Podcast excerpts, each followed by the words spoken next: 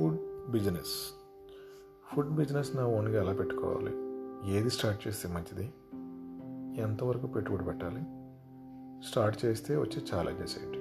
ఇవి మనకుండే క్వశ్చన్స్ నేను చెప్పేది ఏంటంటే ముందుగా మీరు ఏ ఫుడ్ బిజినెస్ని స్టార్ట్ చేయాలనుకుంటున్నారో అది మీరు ప్యాషనెట్ అయి ఉండాలి.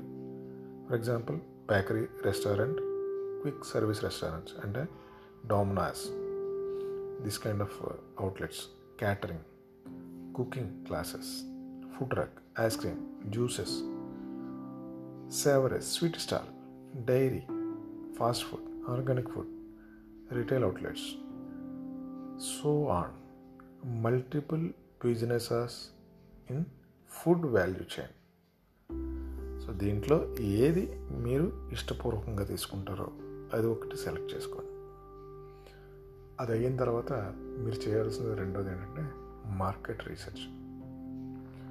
Market research report generate చేసుకోవాలి.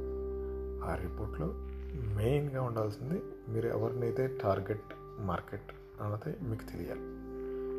మీరు ఇచ్చే ప్రోడక్ట్ ఏ ఏజ్ గ్రూప్ వాళ్ళకి లేదా అన్ని ఏజ్ గ్రూపులకా కాదా అన్నది మీకు తెలియాలి.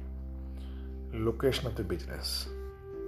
అంటే దాన్ని పాయింట్ ఆఫ్ సేల్ అంటారు ఫర్ ఎగ్జాంపుల్ బాగా ట్రాఫిక్ ఉన్న చోట మీరు అవుట్లెట్ పెట్టారు.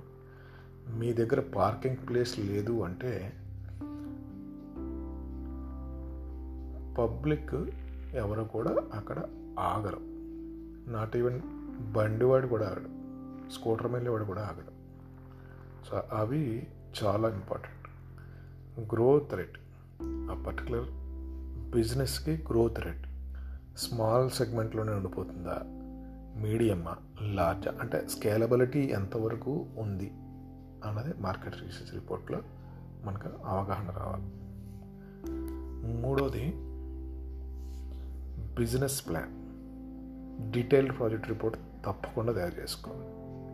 ఆ డీటెయిల్ ప్రాజెక్ట్ రిపోర్ట్లో మీకు అయ్యే మొత్తం టోటల్ ప్రాజెక్ట్ కాస్ట్ తెలియాలి. అలాగే మీరు చేస్తున్న బిజినెస్ మోడల్ మీద మీకు అవగాహన రావాలి. నాలుగోది ఒక్కసారి డిసైడ్ అయిన తర్వాత ఇన్ఫ్రాస్ట్రక్చర్ డెవలప్ చేసుకోవాలి. విత్ టైం లైన్స్ దానికి సరిపడా ఫండ్స్ని మొబలైజ్ చేసుకోవాలి. అవసరమైన ప్రీ లైసెన్సెస్ పర్మిట్స్ అన్నిటిని కూడా తీసుకోవాలి. ఎక్విప్మెంట్స్ ఏదైతే నెససరీ అనుకున్నారో అది ప్లాన్ ప్రకారం కొనుక్కోవాలి. కొనుక్కున్న తర్వాత ఇన్ఫ్రాస్ట్రక్చర్ రెడీ అయింది. Then you start the business do the work ఆ వర్క్ చేస్తున్నప్పుడు ఏదైతే ప్రోడక్ట్ తయారు చేస్తుందో దాన్ని ప్రమోట్ చేసుకోవాలి. ఎట్లా ప్రమోట్ చేసుకుంటాం? Digital marketing social marketing understanding the norm of the consumer అంటే మీరు మీరు అమ్మే డేటాను బట్టి ఏది ఇష్టపడుతున్నారు అన్నది మీరు ఎప్పటికప్పుడు మీలో మార్పు చేసుకుంటూ ఉండాలి. అగ్రెసివ్ అడ్వర్టైజింగ్ అంటారు. అంటే ఎంత యాడ్స్ ఇస్తాం? యాడ్ ఇచ్చినంత మాత్రమే కాదు ప్రోడక్ట్లో దమ్ము కూడా ఉండాలి. మనం అమ్మే ప్రోడక్ట్లో రంగు రుచి వాసన అంటారు కదా? సో అది ఖచ్చితంగా ఉంటేనే మళ్ళీ మళ్ళీ జనాలు వస్తారు. రిపీటెడ్ కస్టమర్స్ కావాలి మనకి.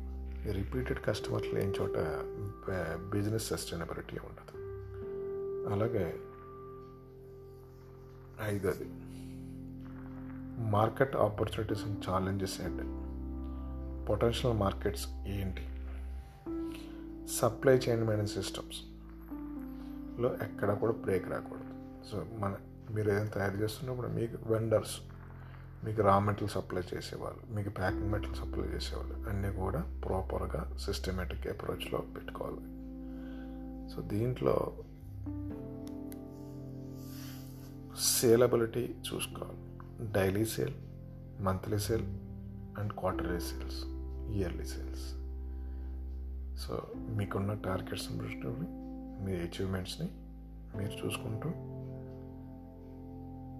ఎవ్రీ క్వార్టర్ మీరే మీకు రివ్యూ చేసుకొని ఇంప్రూవ్మెంట్ ఏరియాస్ ఇంప్రూవ్మెంట్ ఏరియాస్లో మీరు ఖచ్చితంగా మీ ఇన్పుట్స్ పెట్టి ఫర్దర్గా గ్రోత్ అవ్వాలి.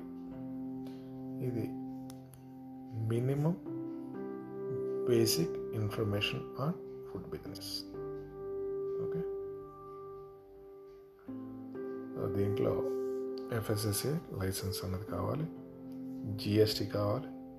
రెంటల్ అగ్రిమెంట్ చేసుకోవాలి. మీ పాన్ కార్డ్ ఆధార్ కార్డు ఇవన్నీ మినిమం డేటా ఉంటే మీకు లైసెన్సులు పర్మిషన్లు తెచ్చుకోవడానికి వీలవుతుంది. Thank you